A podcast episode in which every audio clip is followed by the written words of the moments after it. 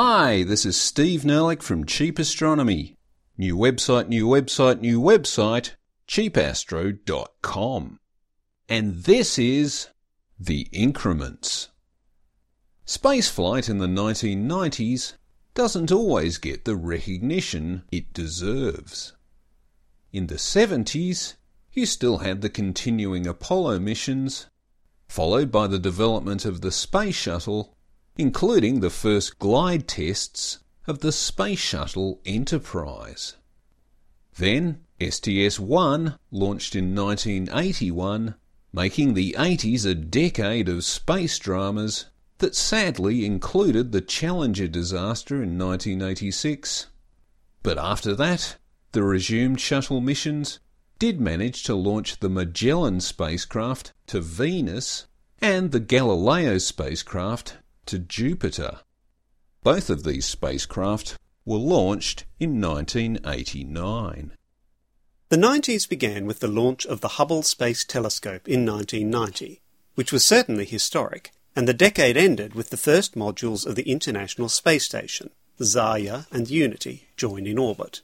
So, if nothing else, the 1990s did at least take us to the point of having an orbiting space station at the beginning of the 21st century, even if it looked nothing like the spoked dual wheel station seen in the movie 2001, which entertained us with the sight of a Pan Am shuttle docking with it.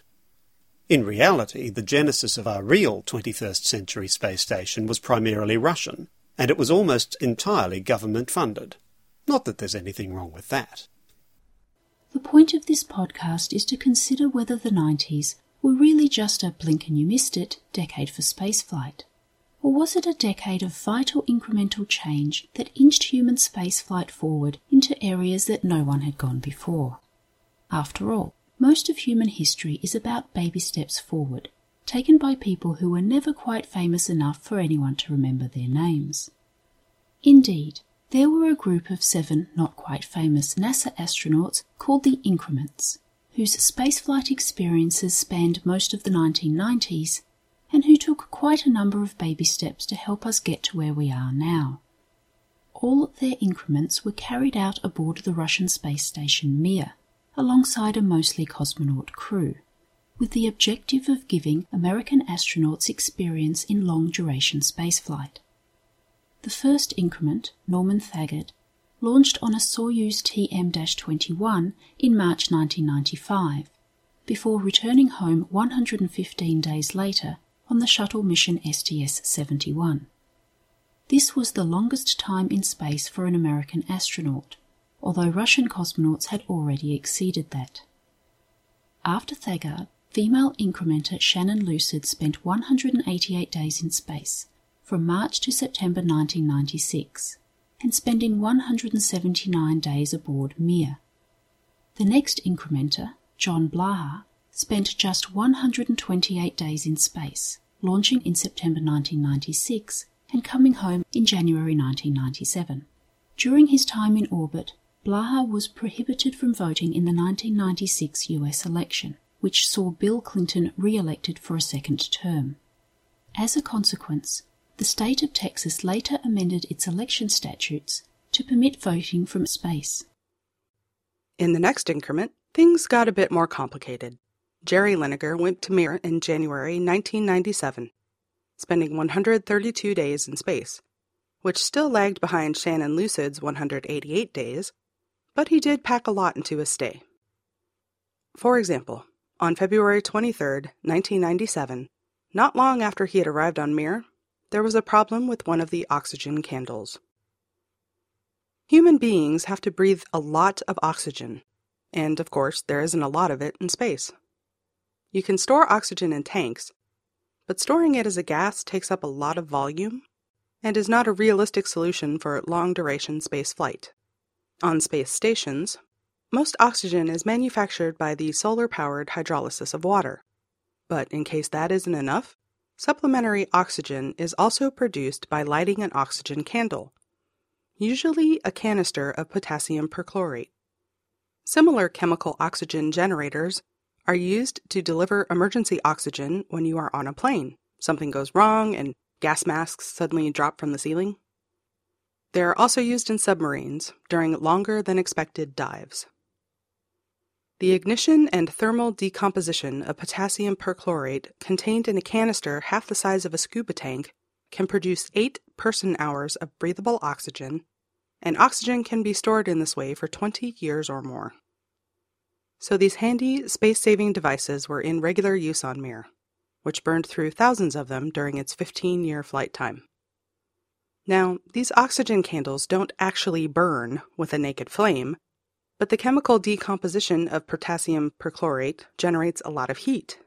And of course, the candles generate a lot of oxygen, which are two of the three things that you need to start a fire. The third thing, something flammable, which started the quickly spreading fire on Mir in February 1997, was a small piece of latex glove which one of the crew must have caught on a sharp edge when swapping out a replacement candle.